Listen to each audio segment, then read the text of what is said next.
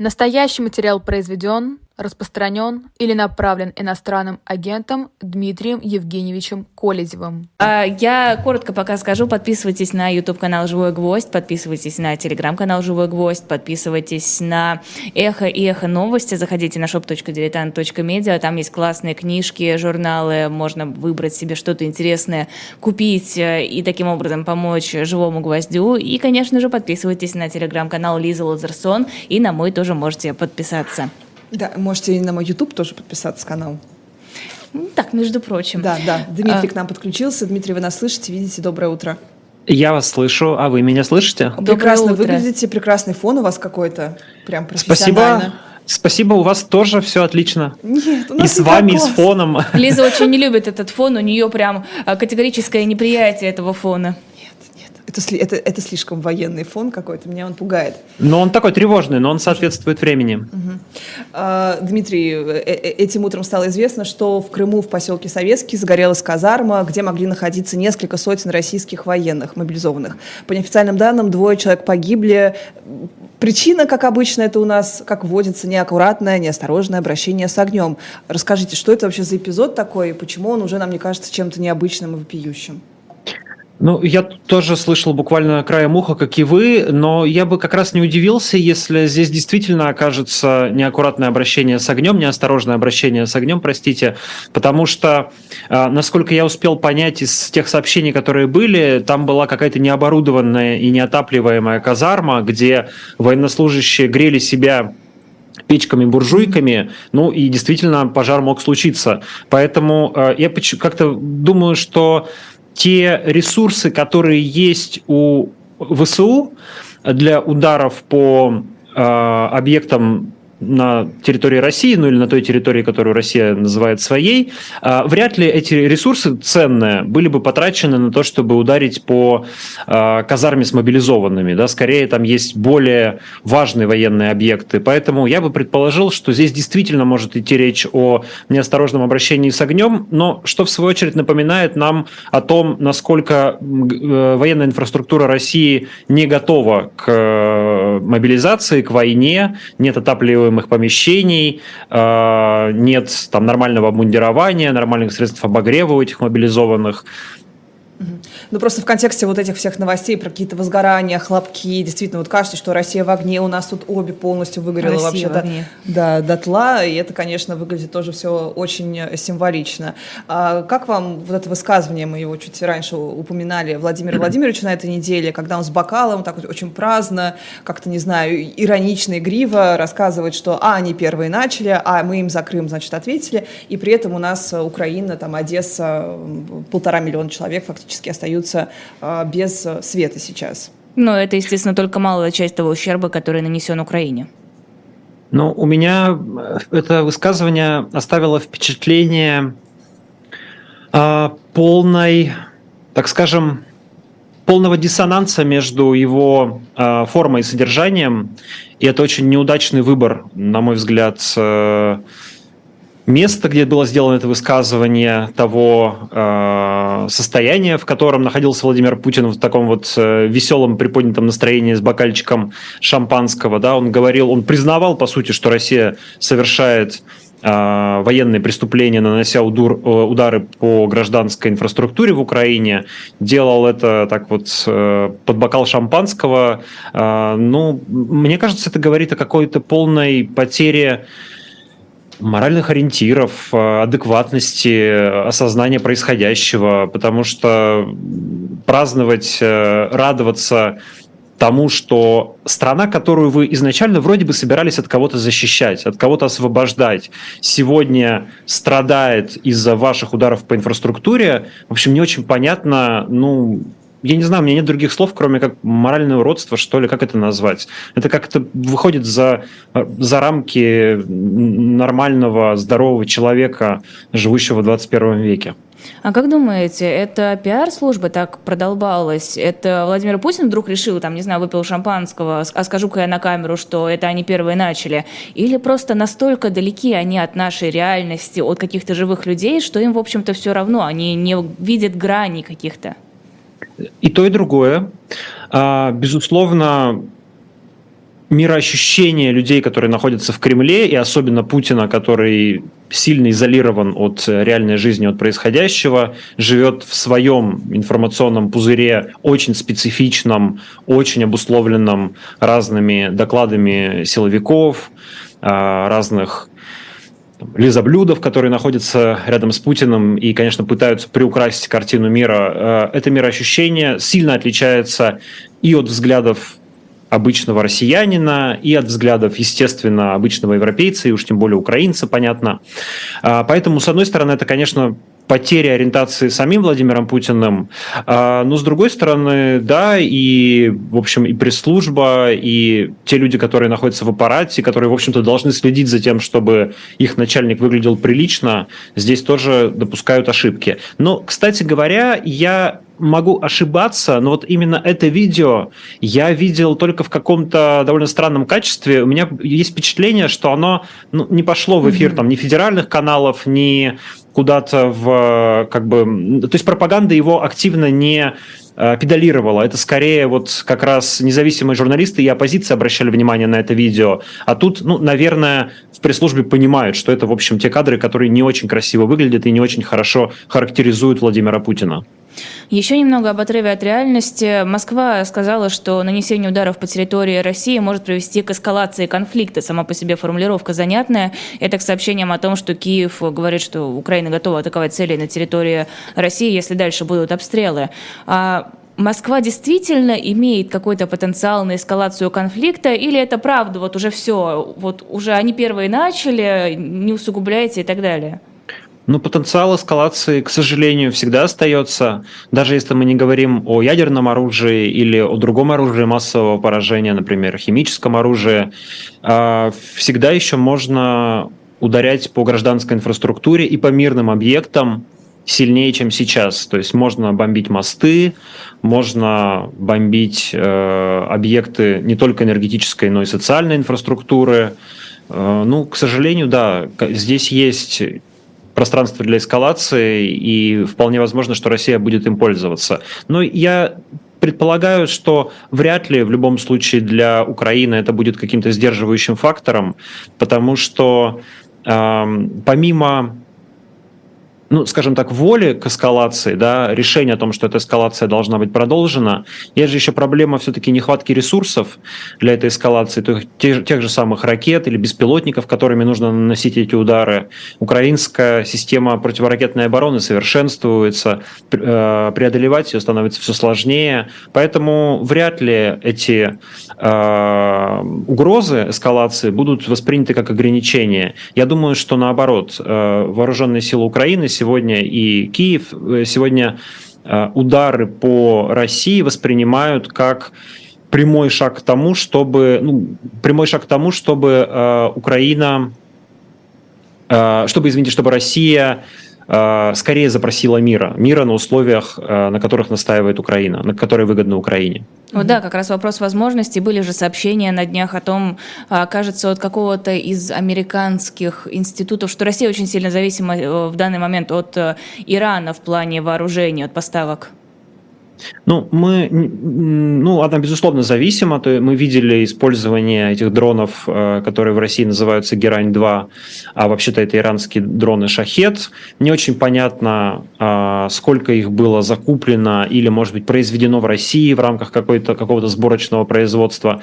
Сейчас их стали использовать меньше, возможно, потому что как раз партия закончилась. Все еще ждут появления иранских ракет двух типов, довольно Э, совершенных, довольно опасных, которые тоже могут увеличить военный потенциал России и увеличить вот эту возможность эскалации.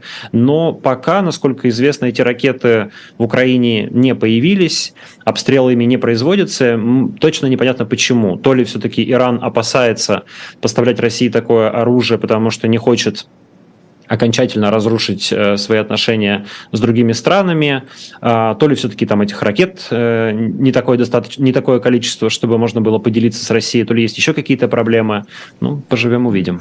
А, тем временем США больше не настаивает, чтобы Украина не наносила удары по территории России, как это было раньше. А, ну и Киев ответил, что в ответ на дальнейшие какие-то удары по Украине будут считать легитимными точки на э, традиционной российской территории. Вот, а у них будет достаточно для этого усилий, потому что сейчас же тоже непонятно, дадут ли им в полной мере э, то оборудование, те ракеты, которые им необходимы для таких э, дальних ударов.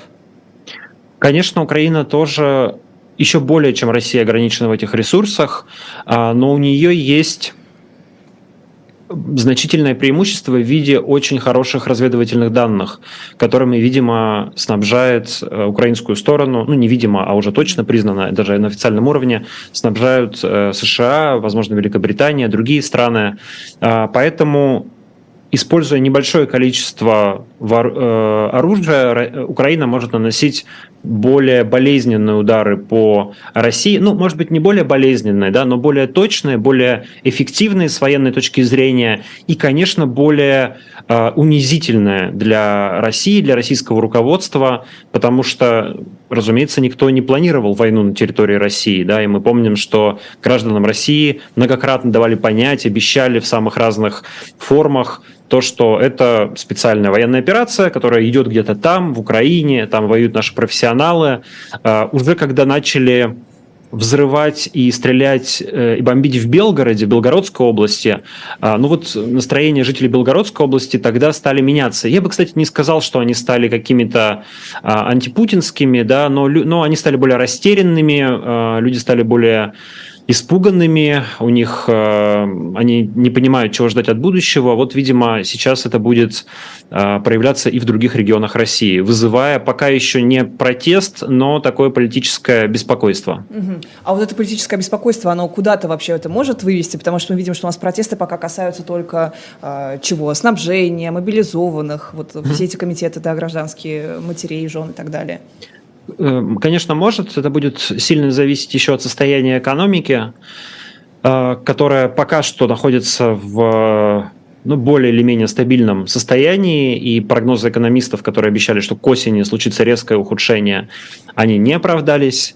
А, но если будут накладываться разные факторы, военные поражения, значительное число погибших мобилизованных, протесты э, родственниц мобилизованных, да, которые точечно происходят, будут набирать обороты. Э, потом ну и вот на все это наложатся еще и какие-то экономические ухудшения, когда, например, начнутся проблемы с выплатой зарплат или пенсий в регионах, а тревожные звоночки поступают из регионов, сообщают, что есть проблемы с наполнением бюджета угу. то тогда э, вполне возможно, что протесты будут становиться шире.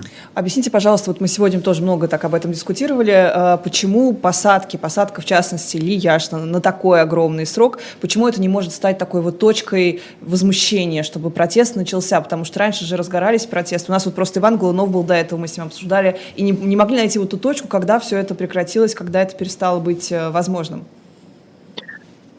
Я не знаю, есть ли такая точка, но главный ответ это страх, конечно. Людям просто страшно. Многие возмущены, и многие не согласны. И наверняка в Москве есть потенциально сотни тысяч, а может быть и миллионы людей, которые готовы были бы э, открыто заявить о, о том, что они не согласны ни с этим приговором, ни с происходящим вообще в стране, ни с войной, которая идет. Но эти люди боятся выходить. Они видят, что происходит с теми, кто пытается участвовать в протестах. Они видят сроки, которые стали давать людям. Да, это уже чудовищные сроки сроки сталинские, 9, 8,5 э, лет Яшину, 7 лет Алексею Горинову, э, Алексею Горинову, извините, да, э, до этого 22 года Ивану да, Сафронову, 22 да, подтвердили есть, на этой неделе. Не, э, Ивану Сафронову не за протесты, да, но в принципе все это, э, все это части одной картины, да, люди воспринимают это как репрессии, которые идут, и они видят, что эти репрессии уже не шуточные, они очень серьезные. Каждый примеряет это на себя. И преимущество от э, того, что ты выйдешь на улицу и скажешь что ты с этим не согласен, они настолько, ну вот в практическом смысле неочевидные, да, то есть э, ты вряд ли что-то сможешь изменить, ты вряд ли сейчас уронишь этот режим, а вот проблем получить можно. Так думают люди, так считают люди, они взвешивают за и против, и они на улицу не выходят. Чтобы протесты э, происходили, значит, э, груз, этот, груз этих проблем должен перевешивать возможный страх, страх перед возможными репрессиями. Uh, у нас в чате вот э, пишут две точки зрения. Одна точка зрения это про протесты 2019 года, когда люди готовы были, может быть, даже выходить, начали сажать. Помните, когда, вернее, нет, нет, не 2019 года, когда вернулся Навальный, люди сначала выходили, их хватали, сажали, потом от Соболя, это в БК была информация, что ребята больше не выходим. Это первая точка зрения. И вторая точка зрения это, конечно, антиковидные меры, которые даже одиночные пикеты там на время запрещали, и даже это было нельзя. А, вот, да, две таких версии. Не знаю, что из этого правда, но, наверное, действительно как-то по крупиночке, по крупиночке и жевали из нас трубочку. Как раз мне кажется, что в ковидной, во время пандемии, ну, во время ее такой острой фазы, а, как раз было интересно, что протестовать выходили даже люди, которые обычно не протестуют. Да, такой вот условно путинский электорат, а, который ну, вот не соглашался там с с прививками, с QR-кодами, да, с чем угодно, а, и выходил протестовать. Это было довольно необычно. Поэтому мне не кажется, что ковид э, стал какой-то вот э, такой сильно подавляющей с точки зрения протестов вещью. А 19 год, безусловно, сыграл свою роль.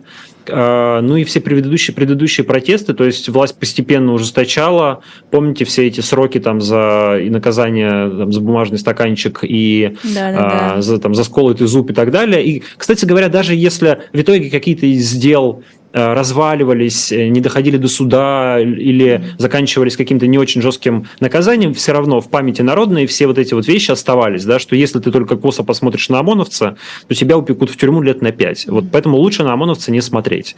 А, ну, так э, рассуждают многие, а пока многие думают так, и пока их не припекло настолько, чтобы э, нужно было выходить на улицу, потому что другого выхода уже просто нет. Вот как мы видим сегодня по некоторым родственникам мобилизованных, да, они ведь тоже боятся. Но у них такая жизненная ситуация, что их братьев, отцов, мужей э, забрали непонятно куда, они там рискуют ну, с очень серьезным риском погибнуть э, в тяжелейших условиях. И эти люди выходят протестовать, потому что им просто не оставили другого выбора. Вот, видимо, когда у россиян не останется другого выбора, или когда режим покажет слабину, то есть станет понятно, например, что он уже не готов проводить репрессии так, как он их проводит. Вот тогда, возможно, протесты. Угу. А, на этой неделе произошло такое громкое событие, как обмен э, Виктора Бута, нашего торговца оружием, с, на Бритни Грайнер, великую, вообще большую баскетболистку, спортсменку американскую. А, ну, поскольку уже много это обсуждали, хотелось бы с другой стороны. Вот я почитала так называемые правые альтрайтовые источники американские, и они все, у них прям теория заговора. Они жутко критикуют это решение. Они считают, ну, что в принципе, это чисто... я могу понять, почему они критикуют критикуют это решение на самом-то деле. Ну, для них же это все хорошо, это гражданка Америки, это такая селеба, она вернулась. Зачем девушке портить жизнь, допускай его, пусть едет, человек уже 15 лет отсидел. Это такая вот официальная позиция, да, у большинства, большинство ее разделяет американцев. Но праваки дико недовольны, говорят, что Байден просто набивает, набирает политические очки таким образом. Вы как считаете, что вы думаете про этот обмен? А, я, с одной стороны, соглашусь, что Байден действует исходя из политических интересов, но в этом в этом преимущество американской демократической политической системы, что в ней политики зависят от мнения избирателей. И если э, происходит какое-то общественное давление, а мы понимаем, что вокруг Грайнер была большая такая общественная кампания в ее поддержку, э, то политик вынужден идти на, может быть, даже с точки зрения как бы рациональные какие-то неэффективные шаги, ну, отпускать торговца оружием, крупнейшего в мире оружейного барона, меняя его на ну, типа, какую-то там баскетболистку, да, ну то есть как бы не, э, которая, которая судили за курение, за то, что она везла гашишное масло в картридже для э, вейпа в своем багаже, да, то есть несопоставимый масштаб преступлений, как бы совершенных, ну, во втором случае в кавычках преступлений. Как можно проводить такой обмен? Конечно, будто нужно было менять там на, э, ну, как, как минимум еще на Пола Уиллана, да, чтобы хотя бы был обмен два к одному. Вот в чем претензии. Но э, суть демократии и суть западной системы ценностей, как мне кажется, в том, что ценность человеческой жизни, любой человеческой жизни, неважно, а, какое значение этот человек имеет для государства, для общего дела, да, просто он человек, он гражданин этой страны. Ценность эта настолько велика, что ради него можно пожертвовать э, очень многим. И если особенно создается соответствующее общественное давление, политическое давление на политика, он вынужден э, это делать. Путин бы, конечно, никогда такого не сделал, потому что ему совершенно наплевать и на э, жизнь простых людей, и на то давление, которое на него оказывают избиратели, потому что он понимает, что любые выборы он себе нарисует. Да? Байден в другой ситуации. Э, но критика отчасти, в, ней есть рациональное зерно, потому что э, ну, к сожалению, это подталкивает, это стимулирует э, захват заложников вот таким образом. То есть э, кем была Грайнер? Конечно, она была просто заложником, человека, э, американкой, которую более или менее случайным, как я понимаю, образом э, схватили и держали для обмена. Это удалось сделать, у Путина это получилось. Стало быть, ну, любой американский Такая гражданин... Кремлю, да. Очень конечно, удобная. конечно. Любой американский гражданин, естественно, под угрозой сегодня в, в России, э, да и любой европейский, наверное, гражданин под угрозой. Все понимают, что ездить в Россию опасно, тебя могут взять как заложника и потом держать для какого-нибудь обмена. У вас был такой любопытный подкаст, э, касающийся истории вообще Виктора Бута, и вы там разбираете возможную историю его знакомства с Сечным. Расскажите, пожалуйста, у нас пока это в эфире никто не давал этой информации, да. Это, эта информация очень непроверенная, то есть она на самом деле плохо подтверждается по каким-то источникам. Э, там есть скорее совпадение по датам в обучении и в работе угу. военным переводчиком. Да? То есть Будж и Буд и Сечин работали военными переводчиками. Буд работал в Африке, в Анголе, в Мозамбике, в других африканских странах. Э, есть предположение, что тогда они могли познакомиться с Сечиным. Есть там некоторые слухи на эту тему но какого-то точного подтверждения этого нет. Угу. А, а вот история, что Бут на самом деле выполнял некоторые заказы для Америки, как раз в том числе для э, Ирака. Да, это абсолютно правда, это подтверждено официально.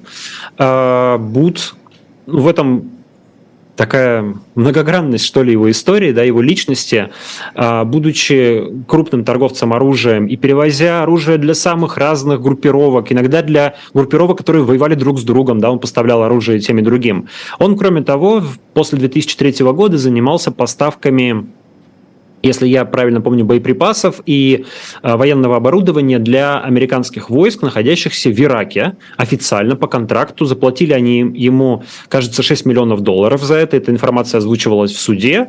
Э, несмотря на то, что он уже тогда считался, э, был известен как такой вот торговец смертью, торговец оружием, его упоминали в своих докладах разные международные организации, и тем не менее американцы, американское правительство а, решило прибегнуть к его услугам, чтобы поставлять то, что было необходимо их войскам, делая выбор в пользу своих войск. Потому что, дескать, это наши ребята, можно протянуть руку даже вот такому маленькому дьяволу, как Виктор Бут, э, но им помочь.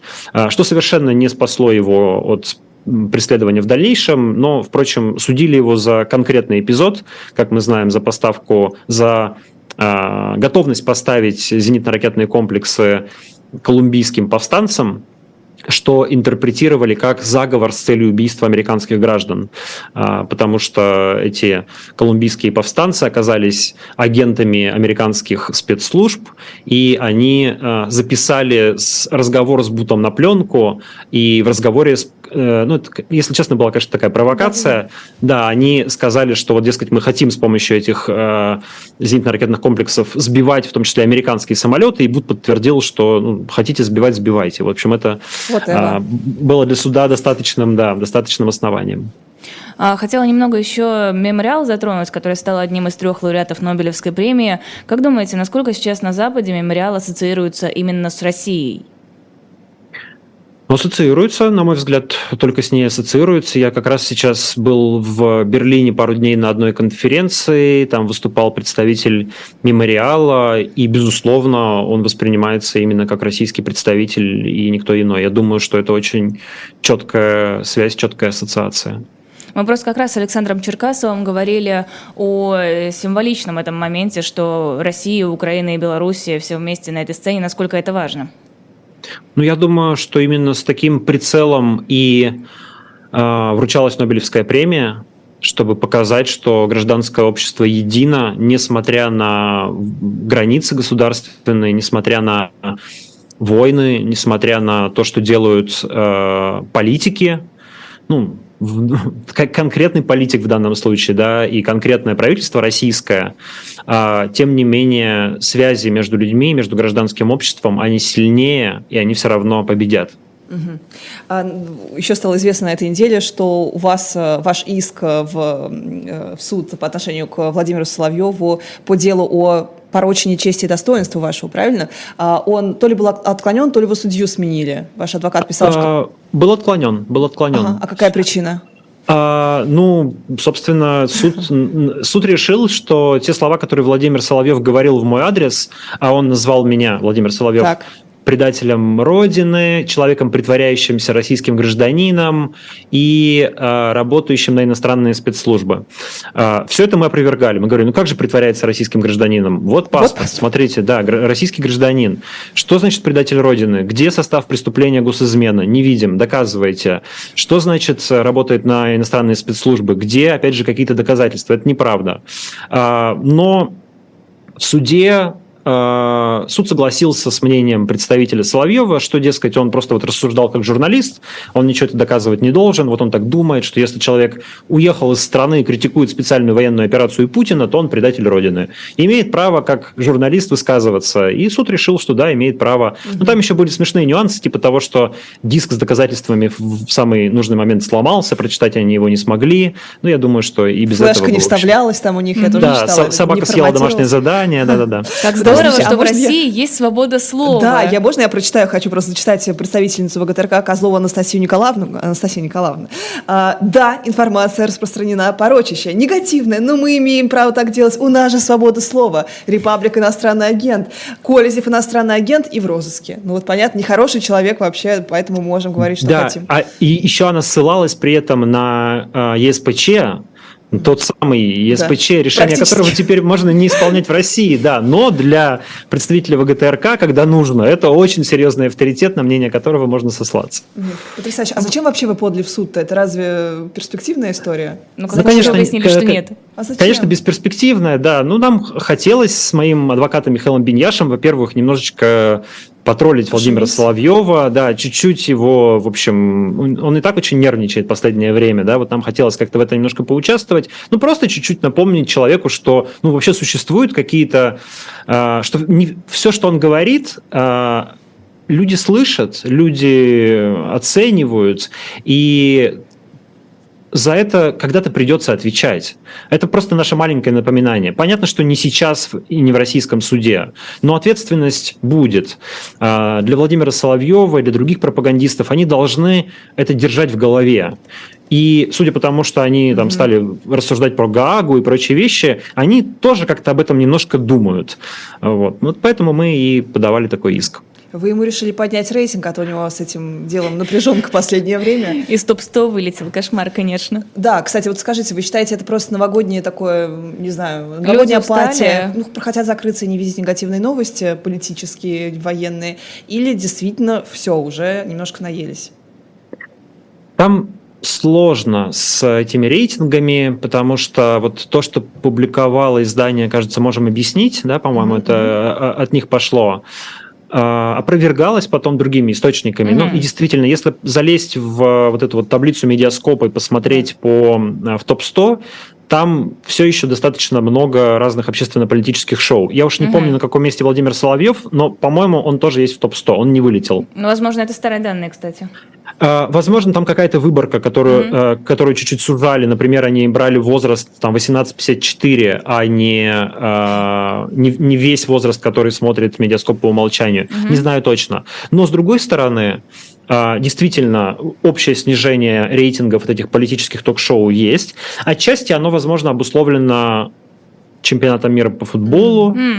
Возможно, конечно, таким предновогодним настроением, ну, в целом усталостью от военной повестки, а, есть опросы, которые показывают, что политические ток-шоу – это самое нелюбимое а, шоу на телевидении. То есть люди, ну, у них самый высокий антирейтинг.